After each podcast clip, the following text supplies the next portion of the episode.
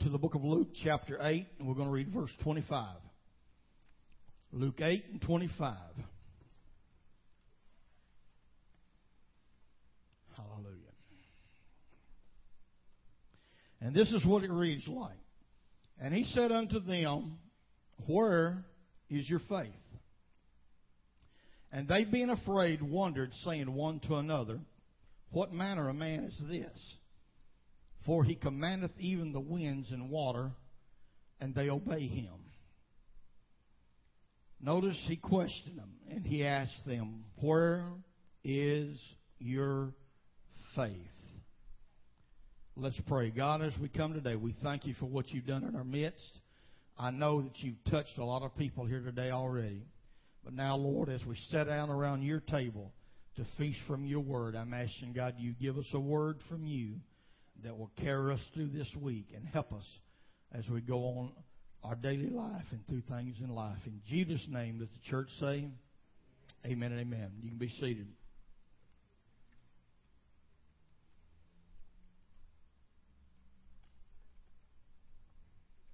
I've heard some comments today about faith. There's been some things said throughout the service. And uh, I'm going to be dealing, I'm going to talk a little bit with you about distinctions of faith. Distinctions of faith. This will be just a first message today. I finished the series last week. And um, we're going to uh, we're going to talk a little bit about faith because faith is is one of the most important things that you need to have and got to have as a child of God. First of all, the Bible says without faith, it's impossible to do something. Can somebody tell me what that is?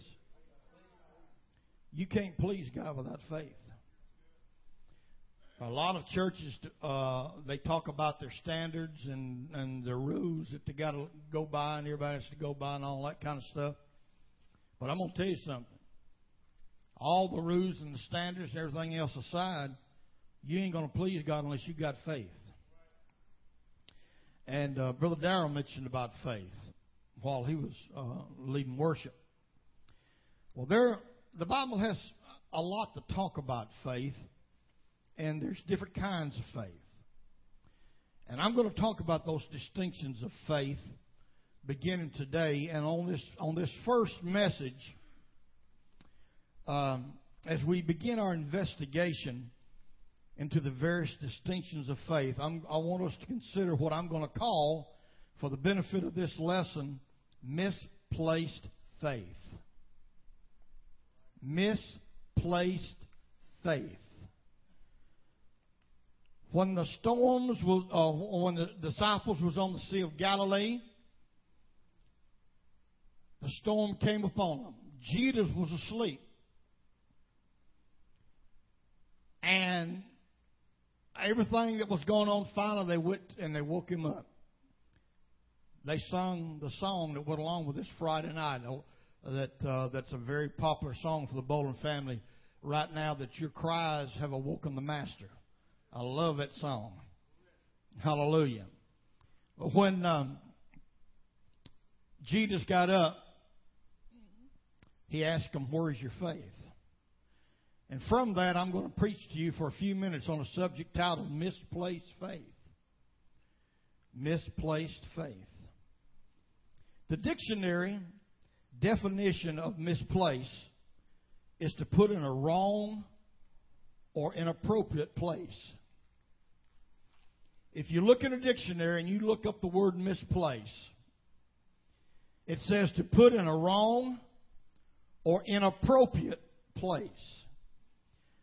So we are not referring to something lost or forgotten. Maybe when you look at this scripture first off, when Jesus said, Where's your faith? That's just like I'm all time asking Sister Darlene, Where's my glasses? Or where's my car keys? You see, a lot of people want to know why men get married. That's the reason. So somebody can let you know where you laid something down and couldn't find it. Hallelujah. But when Jesus asked his disciples, Where's your faith? We're not referring to something here that was lost. They didn't lose it, or they, they didn't forget it like I've lost my glasses and forgot my car keys a million times. But rather, we are dealing with we are dealing with placing something. In this in, in this instance, talking about faith in a place where it doesn't belong. Remember, if you look up the word misplace, it's not what you might always think. Well, when I'm if, if I misplace something, you know, I've, I've lost something. The disciples had not lost their faith. They had misplaced their faith. Their faith was in a wrong or an inappropriate place. Now, you just follow me. I'm going to go somewhere with this. So having faith, church, is not the total sum of the issue. But having faith where it belongs. There's a lot of people got faith, but they got the faith in the wrong place. Hello, somebody. Having faith is not the total sum issue, but having faith where it belongs. And the only place that could possibly be is in the Word, or may I say, the directive of the Lord Jesus Christ. That's where your faith should be. That's where my faith should be. Hallelujah. When Christ speaks His directive, or if, if I'm, if I'm, uh, getting over your head a little bit there, uh, when God speaks His will for your life, that word is where your confidence should be. Because His Word, listen to me now, if God has spoken, if God has revealed His will, then that's where our faith is. Now I know I've heard there's some people get down and downtrodden about sometimes the long process it takes to get started to try to get back home and get rebuilt. And we've run through some obstacles. We've had to jump through some hoops. But there's something that I know. And if I didn't know that, then I would let it get me down and you'd see Pastor coming here with my head drugged down every Sunday, wall, rigging my hands and worrying about what are we going to do. I don't have to worry about what we're going to do because my faith is not in metro codes. My faith is not in First Tennessee Bank for the loan. My faith is in what God has spoken for this church. And that's where my faith is placed. Glory to God. And that's why that I can rejoice and shout because God has already spoken what He wants.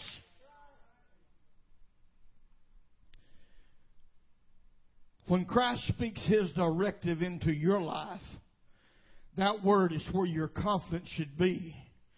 Because His word can't be nullified, changed, or destroyed by circumstance or power of the enemy. Evidently, somebody didn't hear me.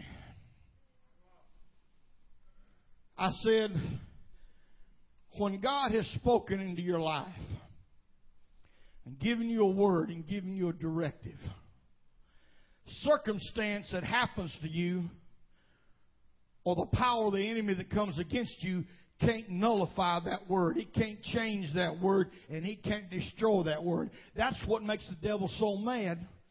He knows he can't stop us. But he thinks he can pull the wool over our eyes to make us waste our time worrying and fretting over power that he don't have control of. That's what he'll try to do. Hallelujah. Glory to God. Listen, let me give you a couple scriptures. One in Isaiah chapter 14 verse 24. It says, The Lord of hosts has sworn. Now, don't you go around swearing because you're not perfect like God is. God is the only one that can do that. Hallelujah. Glory to God. Amen. The Lord has sworn, saying, Surely as I have thought, so shall it come to pass. And as I have purposed, so it shall stand. Now, that makes the devil mad because he knows he can't change the Word of God. He can't change God's will. He can't change God's directive. God has already spoken His will towards Christ's family church, and though, hallelujah. Amen. He'll try to get you to forget what God has told you sometimes. There have, listen, there have been times that the devil has tried to make me forget something, but you know what? The whole, thank God for the Holy Ghost, it always brings it back. Last year at men's conference, when a man walked up to me that didn't know nothing about me and what I've been going through, laid his hands on me, began to prophesy, and, began, and the prophecy was this God says, I'm giving you a name change. From now on, your name shall be blessed. And those who follow you shall be blessed. Hallelujah. Now the devil tries to make you forget that from time to time, but thank God we are moving on. If God said it, ain't no devil in hell can stop it. Isaiah 14 and 27. For the Lord of hosts has purposed, and who shall disannul it? And his hand is stretched out, and who shall turn it back? Glory to God. Why are you so happy, Brother Sammy? I tell you why. Because you can't lose with what we use. Hallelujah. I'm beginning to feel a preacher now. Hallelujah. God, has already whispered a little bit in my ear what His will is for us, and ain't no devil in hell gonna stop it, glory to God. And if you'll take that stand in your own personal life, you don't have to walk around all beat up with your tail tucked between your legs because you're a child of the King. Hallelujah, the devil can't stop you.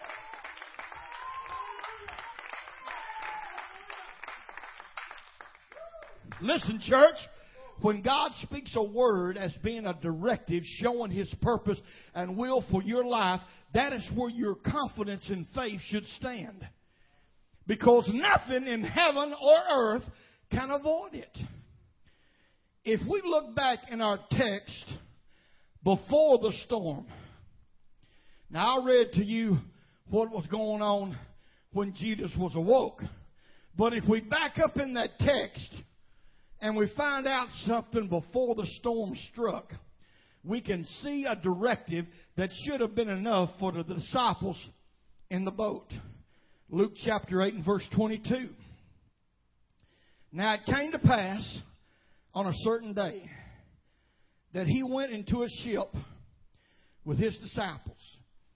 And he said unto them, Let us Let me see what y'all reading. Let let me. He didn't he made that plural, didn't he? He said, Let us. This is important, very important. It came to pass on a certain day that he went into a ship with his disciples. And he said unto them, Let us go over to the other side of the lake. And they launched forth. Listen to me, church. When Jesus rebuked the wind, he turned around and he asked his disciples, Where is your faith? You see, they had not lost it, they had misplaced it. And that will produce the same result as having no faith at all misplaced faith. Jesus has already gave them enough where they shouldn't have been worried or scared. Hallelujah. Sometimes I carry on with uh, uh, Sister Darlene and, and, and, and, and the girls, and uh, sometimes I'll uh, I'll text message something. You know, if I have to do something sometimes to get all them that busload of kids off of mine, you know, and I'll I'll text message something and and, and send it out and make a comment uh, when I'll say something uh, about uh, Sister Darlene uh, and uh, this or that, or, and um, one of them one of them will come back and they'll and they say, "I'm I'm going to tell Mama." And then I'll come back and say, Go ahead, I ain't scared. But then after one of them texts his mama and tells mama how I've been doing, then I text them back and I say, Thanks, big mouth, or something like that.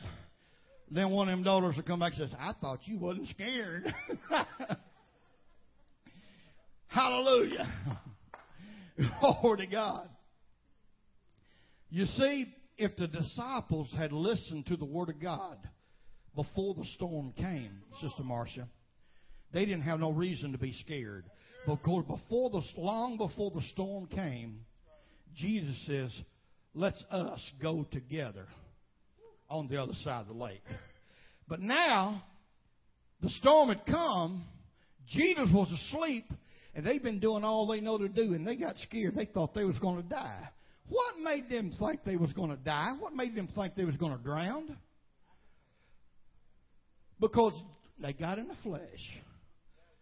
There was no reason for them to be all upset and worried and frightened, scared about nothing, because Jesus says, "Let us go to the other side." If they had listened to the word or the directive of the Lord, they didn't have nothing to worry about because Jesus didn't have no plans of going over by himself. Amen. He didn't have no plans of going there by himself. Let us, you see, that's where they messed up. They got in the flesh and they misplaced their faith. Now I'm going to talk just a little bit about that. What is misplaced faith? And I and I gave you what Mr. Webster said, faith put in the wrong or an inappropriate place. But how do we do that? Well, exactly what the disciples were doing. The first thing, misplaced faith, number one, is faith placed in, in personal experience. And I know I'm hitting a whole lot of us right dead head on the toes right here. Faith placed in personal experience. There's been a lot of times that I've gone through some stuff because I was putting my faith in Sammy's experience and Sammy's know how. Hello, somebody. Rather than putting it on God. Misplaced faith is any time you place your faith on personal experience. 1 Corinthians chapter 2 verses 4 and 5. And my speech and my preaching was not with enticing words of man's wisdom, but in the in demonstration of the Spirit and power, that your faith should not stand in the wisdom of men, but in the power of God. That's powerful, son. The Apostle Paul relates an important spiritual principle to the saints at Corinth that then human wisdom is not an appropriate place for your faith to stand. Hallelujah. And the apostle demonstrated this to them by personal example. He said, My speech and my preaching was not with enticing words of man's wisdom. Paul knew that his wisdom couldn't get the job done. Paul knew when he went somewhere to preach that his experience couldn't get the job done. He couldn't cut the mustard for what the people needed. Do you hear what I'm saying? So Paul didn't waste his time on giving the people big, long, hundred dollar words. He could do it. He had, he had, he had the uh, education. He was trained. But he didn't depend on personal experience to have revival. Listen to me. Human wisdom comes about mainly through human experience. Hallelujah. Human wisdom comes about mainly through human experience. Knowledge comes through education and training. We get our knowledge through education and training. But our wisdom, for the most part, comes about through our own experience, personal experience. And because of this, we got a tendency, listen to me close, we got a tendency to rely on past experience to guide us through present difficulties. Oh, I've been through the school of hard knocks. We'll brag about that. What school you been? I've been through the school of hard knocks, and that's taught me some things. I've I, I, I've gotten through this and I've gotten through that. So now I'm going through a difficulty in my life right now. I'm going through, I'm being attacked on the right and the left. So now I'm a child of God. I'm Holy Ghost filled. But instead of seeking God, falling on my knees, and putting my faith in the Word of God, here I'm reaching way back here through my past experience and what I've been through, and you relying on your wisdom rather than the power of God. Hallelujah. Lord, let me tell you something, folks. We don't need human wisdom around here. We don't need we don't need human experience to teach us how to get back over there and get our church built. And a lot of times, that's one thing that causes uh, strife and confusion in the church when they're going through things like that. Because you got too many people want to stand up and say, "Well, I got the best way here." Nobody says, "No, I got the best way." All everybody wants to grunt and grumble, complain about. Listen, folks, it don't make no difference what your past experience is. It ain't going to get the job done. It can't cut the mustard. We need a word from God. It ain't nothing that's going to do. Hallelujah. Your past experience and my past experience will not get the job done. Hallelujah. Listen. This is where the disciples in the boat misplaced their faith.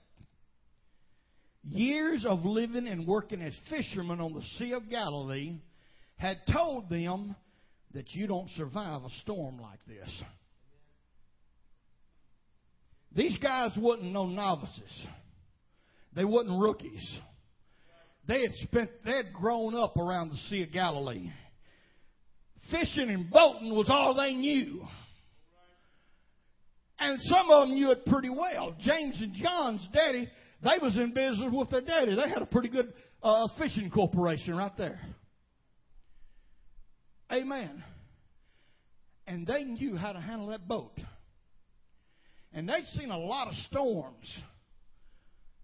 They've seen a lot of storms. That wasn't only that wasn't the first storm they ever seen. That wasn't the first one they ever been through. So that's why Jesus asked the question, "Where's your faith?" Not that you lost it or that you uh, uh, have laid it aside and, and forgotten it somewhere, but you misplaced it. You have put your faith in a wrong place. You have put your faith in an inappropriate place. You're putting your faith in your year's experience as fishermen and boatmen on the Sea of Galilee. Because you see, Jesus had gave them a word before the storm. He said, let's go to the other side. That let them know that it was Jesus' will for them all to go to the other side. But when the storm come, and here they was a rowing, and they was doing everything. Listen, they had done everything that they knew to do before they woke up Jesus. They didn't call on him first.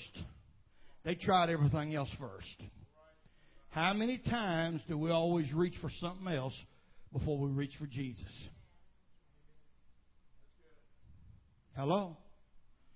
Glory to God. And they had been on, on the Sea of Galilee for years. And their experience was what made them afraid and what made them get scared is their experience was sitting on their shoulder whispering, Hey, you don't survive a storm like this. Don't no fisherman ever come back home. And then the devil steps on the other side and says, That's right, that's right. Hey, don't you remember that flick, The Perfect Storm? Now, some of you know where I was coming from there. Hallelujah. Amen. You're not going to get out of this alive. Amen. My years of experience has taught me that. But you know what? Their years of experience was wrong. Hello, somebody. They were trusting their experience more than they was the word that Christ had spoken them when He said, "Let's go to the other side." I don't know who God's talking to, but God's talking to somebody. Hallelujah. Their years of experience had told them, You don't survive a storm like that. And they believed their human experience as fishermen over the directive of a word that Christ had spoken before the storm hit. Folks, here's the best thing for all of us to do. Let's get things settled before the troubles of life come because I'm going to tell you something troubles are going to come. And what we need to do is get our minds settled and prepared before the storm hits. Hallelujah. When you're when you're when you're uh, flopping around now trying to row your boat in the middle of Katrina to get uh, to develop a plan how to get saved, you've waited too late. Hello, somebody. You need to make the plan up and find out what you're going to do before Katrina comes around. Hallelujah. You need to place your faith in the, the Word of God. Hallelujah. So, listen to me. Storms have a tendency to change things in a matter of moments. In one minute, the sky is clear blue with the sun shining. The next minute, the sky is dark with no view of the sun's light. In one minute, there's a peaceful breeze and birds chirping. The next minute, the wind is howling and the thunder is rolling. Let me tell you something why it's important for you to get in a service like we have this afternoon and just to pour it all out and turn yourself freely over to Jesus because you don't know by the time you get out of this parking lot, a storm might run right dab over you. Storms can change things in a New York minute. Come on. I know exactly about that. When I got that radio call on that bus that afternoon from dispatch and, uh, and saying that I needed to pull that bus over and, and, and call the dispatch office uh, as soon as possible because uh, uh, uh, my wife had been involved in a car accident. Let me tell you something. Your whole life can change in just a matter of moments. That's how come that you need to understand and realize what you're going to do before the storm hits. I wish that I could stand here and tell everybody, oh, oh God, I wish I could. I wish I could tell you that if you give your life to the Lord and you start to serve God, that you don't have to ever worry about a storm again. But it's not that way, folks. As long as we're in this world, there's going to be stuff that we're going to have to go through with. And it's not always it ain't it ain't always God trying to to chastise you and punish you. It ain't always the devil on your back. As Brother Bobby said when he was talking a while ago, some things are just life. Some things are just life. Hallelujah. And in the same manner, when the disciples lifted anchor to cross the other side, all was peaceful and calm. When Jesus said, Let's go to the other side, the sun was shining. I mean, it was just a nice, beautiful day. Everything was peaceful and calm when they lifted anchor to head to the other side. Then, in the middle of the voyage, all hell broke, broke out. They applied everything their years of experience as sailors had taught them, but everything they tried failed. They misplaced their faith by placing it on experience, skill, and human effort. And in the course of all the distraction, they forgot the directive and the word spoken to them by the master that said it was his will to go to the other side. And I'm here to tell you, folks, if it's God's will to take you to the other side, ain't no storm gonna stop it. I said, if God wants to take you across town or across country or across this planet, ain't no devil in hell gonna stop you from going.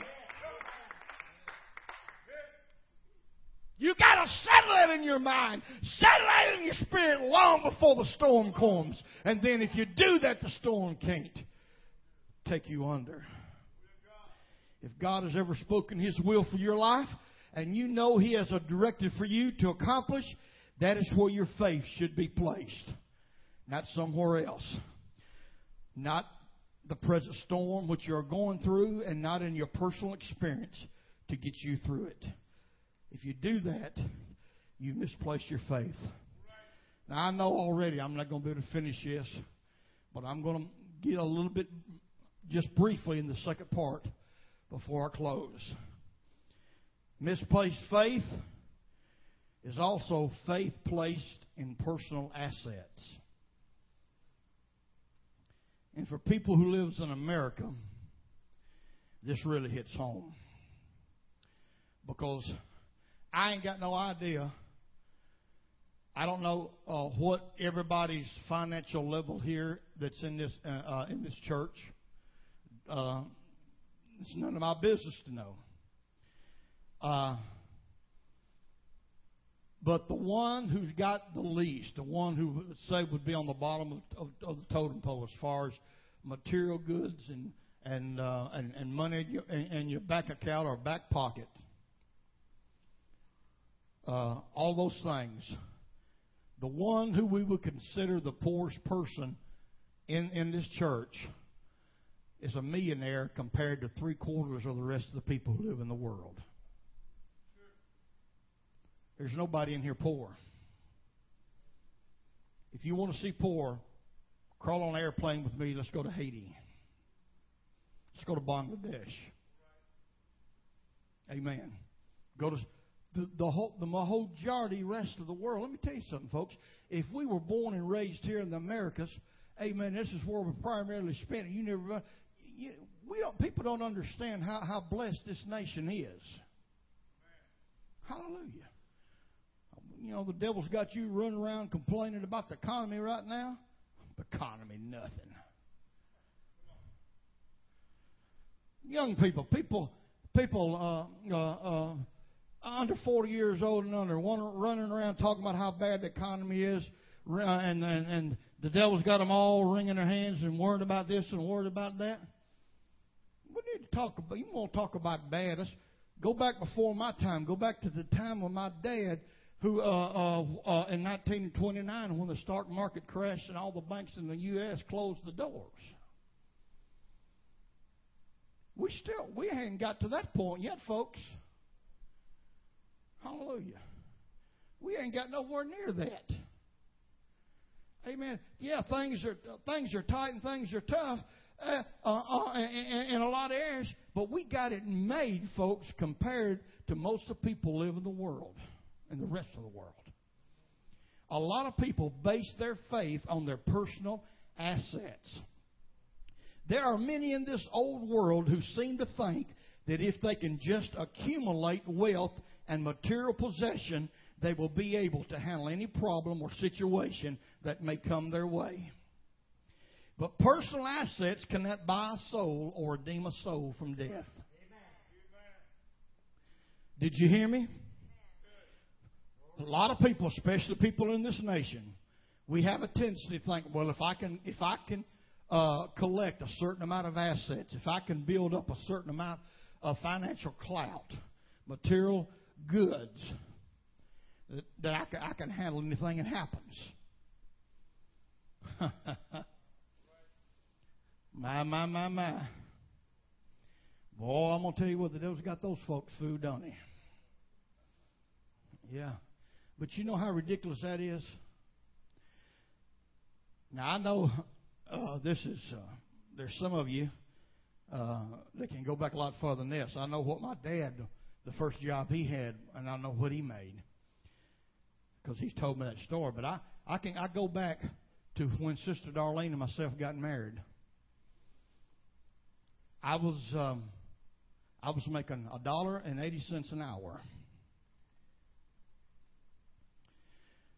a dollar and eighty cents an hour. And with that dollar and eighty cents an hour, I went out. Cause I knew we was getting married, and I planned ahead of time. I put back and everything. I had a house rented, had furniture bought, and was ready to set up housekeeping when we got married.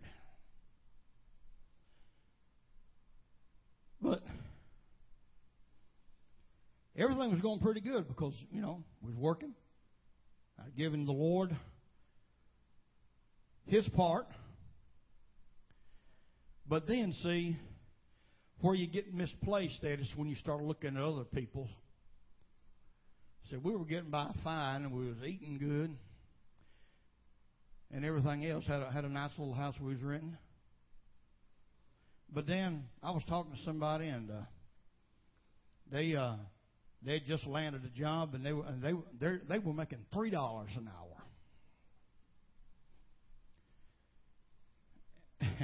And then I'm, I'm talking about placing your faith in, in your assets. Assets. I've got to get careful how I talk now.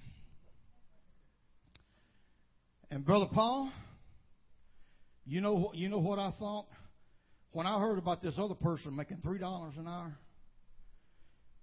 It got it. Uh, the devil used it to get my mind off of how we were getting by all right, and I got to thinking. I says, you know what? If I could ever make three dollars, I says, I says, I'm paying all the bills and every I get paid um, you know, every week. And at payday, I still had fifteen or twenty bucks left in my pocket after taking care of everything. And I got to think. I said, you know, I began to I began to do what the Bible says we shouldn't. I begin to covet. I begin to think, man, if I could ever get around to make three dollars an hour, man, all my problems would be over. Man, if I could ever get up to three dollars an hour, I'd be living high on the hog. But you know what? When the day come that I was making three dollars an hour, my my rent went up. I had a house rented.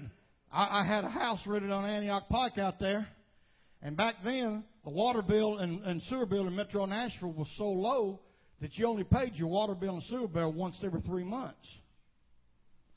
And my water bill once every three months wasn't about five, or six dollars every three months.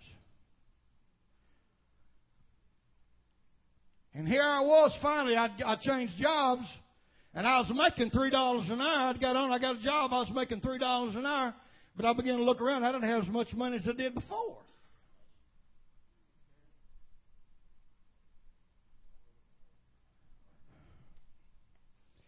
You see, it just goes to show, folks, and, and that scenario just changes all the time, all the time, all the time. If you're not careful, the devil will have you going around in circles. Amen. And we start saying if, if, if, if. And we start placing our faith on our material things, on our assets, rather than putting our faith on the Lord Jesus Christ. Hallelujah. now, we're going to get tight here right now. But as Brother Carl, you say it's the truth anyhow. Personal assets cannot buy a soul or redeem a soul from death. I don't care how much you got. That's the reason that I never have understood. And I say this, folks, I say this in the most humblest way I can, not not being trying to be harsh or nothing like that. Please take this in the spirit that I intended. But that's the reason why that I never have understood people who will place the making of money ahead of worshiping God. Those who will think missing out on overtime is far worse than missing out on church service. Hello, somebody.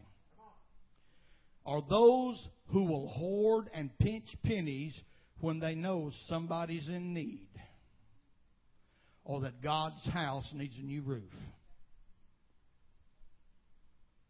I never have understood that.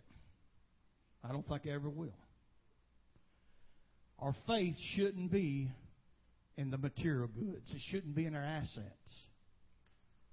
Amen. But yet, we prioritize finances and do do something that help me put a few more buck, bucks in my in my pocketbook or in my bank account. Hello, somebody. And we think getting that all that overtime I can get is far more important than worship service. Psalms 49, 6 and 8. They that trust in their wealth and boast themselves in the multitude of their riches, none of them can by any means redeem his brother or give to God a ransom for him. for the redemption of their soul is precious and it ceases forever. There's nothing more precious than your soul. I don't care how much money you're going to make tomorrow when you punch that clock. But I promise you, what you're getting here today is far more valuable since from, from 2 o'clock to 4 o'clock when we leave here, you're going to receive something far more valuable than you're going to receive all week long wherever you work. And if you think that will take you farther than this, the devil's got you deceived. He's got you deceived. I come to tell somebody here today that you won't always be able to buy your way out of every situation that comes your way. If money, listen to me. Now, I'm, I'm, I'm going to close. I'm winding down right now. I promise. I'm, I've got to. I don't have no other choice. I've got to close. But I'm going to tell you this as I close. If money is your God, try paying, or let me put it this way. If money is your God, why don't you try praying to the greenback when you're two breaths from eternity. All that time, you skip out church, skip out prayer time to make some more overtime because, oh, if I can just get it, I get a little bit more ahead and I'll, I'll be more prepared for a rainy day. You want the best way to, for you to prepare for a rainy day? Get prayed up. Get ready before the storm, glory to God. Hallelujah. The devil's got too many church people to see. Good God, we, we, when, when we talk about it, get together, we talk about it and we say that's right, but we don't never begin to apply our lives to that principle. Hallelujah. But if money is your God, when you're only two breaths away from eternity, pull out that $50 bill or that $100 bill and start praying to it for deliverance. Hello, somebody. You think you think it'll you think it'll save you then? Listen to me. Bow down on your knees and pray to that vehicle that you cherish so much. Now I know we got an ongoing an ongoing thing here between Fords and Chevys. But it don't matter what you make or model. Just bow down on your knees and pray to that vehicle that you cherish so much, and you even use God's money to buy with.